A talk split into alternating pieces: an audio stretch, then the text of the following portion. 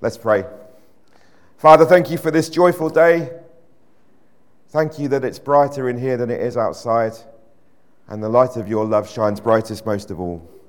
Would you speak to us, I pray, through anything good that I say, and may it speak to our hearts as loudly as Beth's cries do. In Jesus' name, Amen. Good. So, it's an exciting day.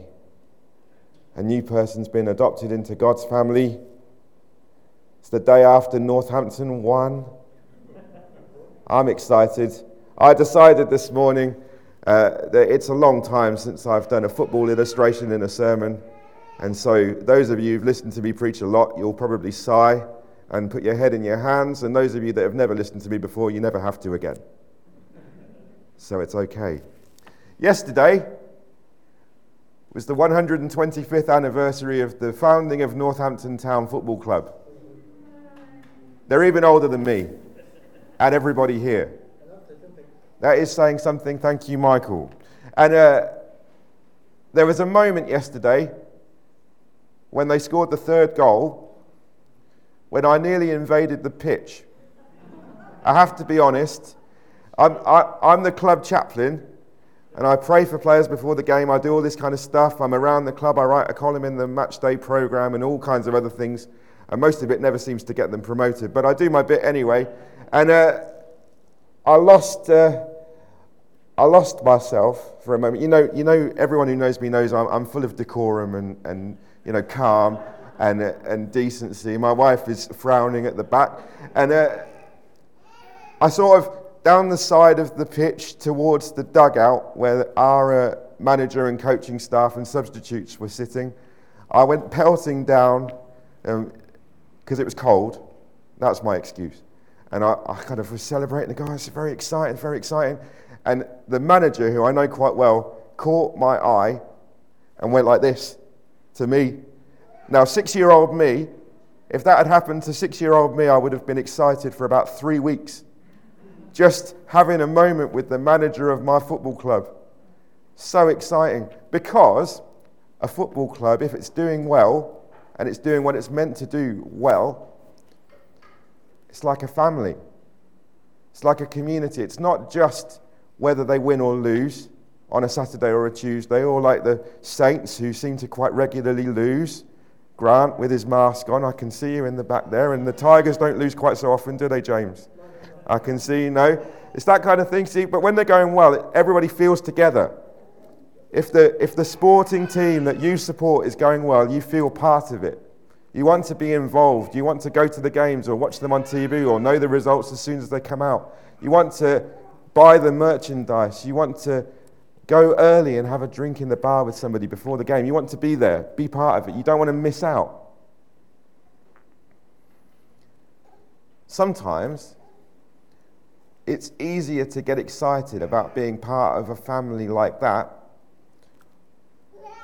or any other kind of family that we might be part of, like an amateur dramatics group or a gardening group or I don't know, I can't think of any others, but you know, the, yeah, I'm getting that a particular thing. It can be more exciting to be part of a group like that than church.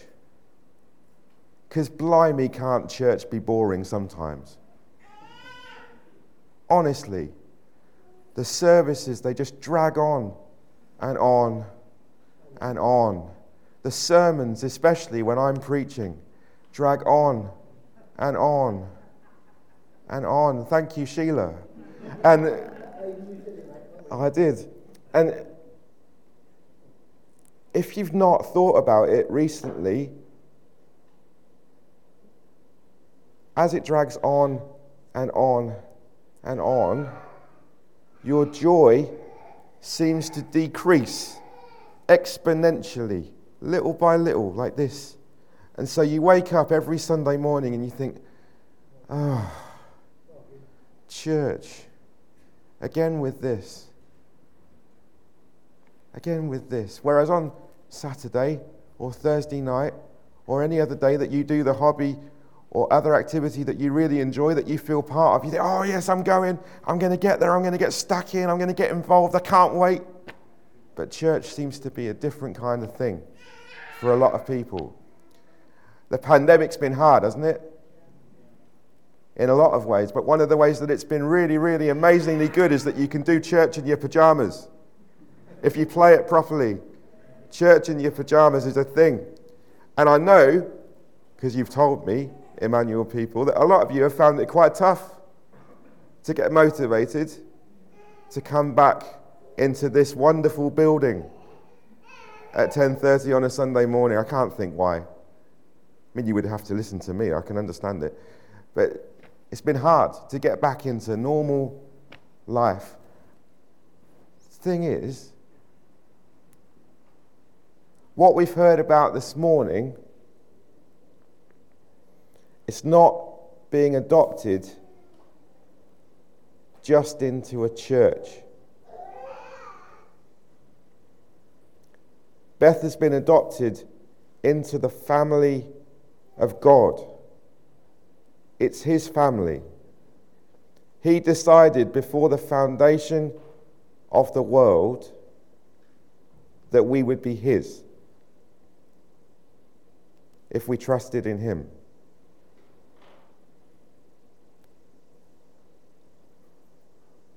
He is much, much much more dedicated to us than we ever, ever, ever will be to Him. We can try really hard. We can sing the songs as loudly as we possibly can, with as much gusto or feeling as we possibly can. We can pray earnestly, which doesn't always mean long we can have communion in the perfect form, which mostly just pleases us, not God. But that doesn't make us more dedicated to Him than He is to us. He showed His dedication to us in the life and the death and the resurrection of Jesus Christ. And at the right time, every single thing, every single thing will come under the authority of Jesus. That's what Paul says in our reading from this morning. He was tempted in every way, even the ways that you and I have been tempted, especially the ways that you and I have been tempted and failed and yet he was without sin, as the old translations say. He didn't make a mess of his life.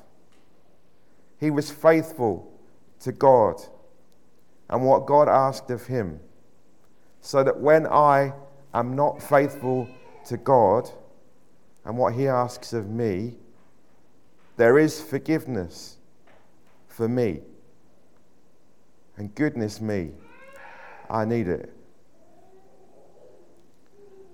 There will come a time when Beth does something which is not faithful to what God asks of her. It happens eventually, doesn't it, Richard? Everyone in the room, there's been a time when we've done or thought or said something that has not been faithful to what God asks of us. I know this without knowing the innermost secrets of your hearts. You'll be glad to know. God hasn't given me that kind of x ray vision that you all wish that you had and nobody else did. He is more loving, more kind, more generous, more merciful, and more faithful than any of us could even begin to imagine. It is His choice that we're part of his family. We think it's all about us. All this worship and prayer and communion and dedication and all that. They're important, but they're not as important as God's faithfulness and dedication to us. And the one thing that I know is that throughout the whole of her life, God will remain dedicated to Beth and beyond this life into eternity. I know that to be true. Doesn't mean life will be perfect. Doesn't mean life will always be easy, pain free, sickness free, or anything else necessarily. But I know that God will be faithful and He will walk with her through every step of every moment of every day. Sometimes when things go wrong, whether it's for us individually, for people in our families, or in the wider world, like we're seeing the abomination in the Ukraine and Eastern Europe at the moment utter evil on a grand scale. We think it proves that God is crap. We think it proves that God doesn't love people anymore or that He never existed in the first place. That is not the case. God walks with people through the good, the bad, the joys, and the sorrows, through the good choices that we make, and there are more of those than we let ourselves believe, and through the bad choices that we make, which are often quite a lot, but we wish we could get away with them, don't we?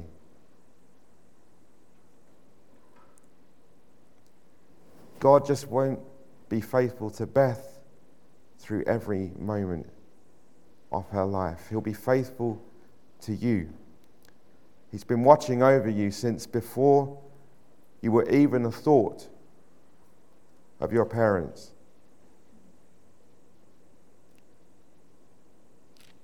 He watches over you today, and He'll watch over you forever. It's worth being dedicated to Him and being thankful for His dedication to you, just as Rachel and Richard, I know, are so thankful today. If you've never decided to do that before, don't waste another moment. Amen.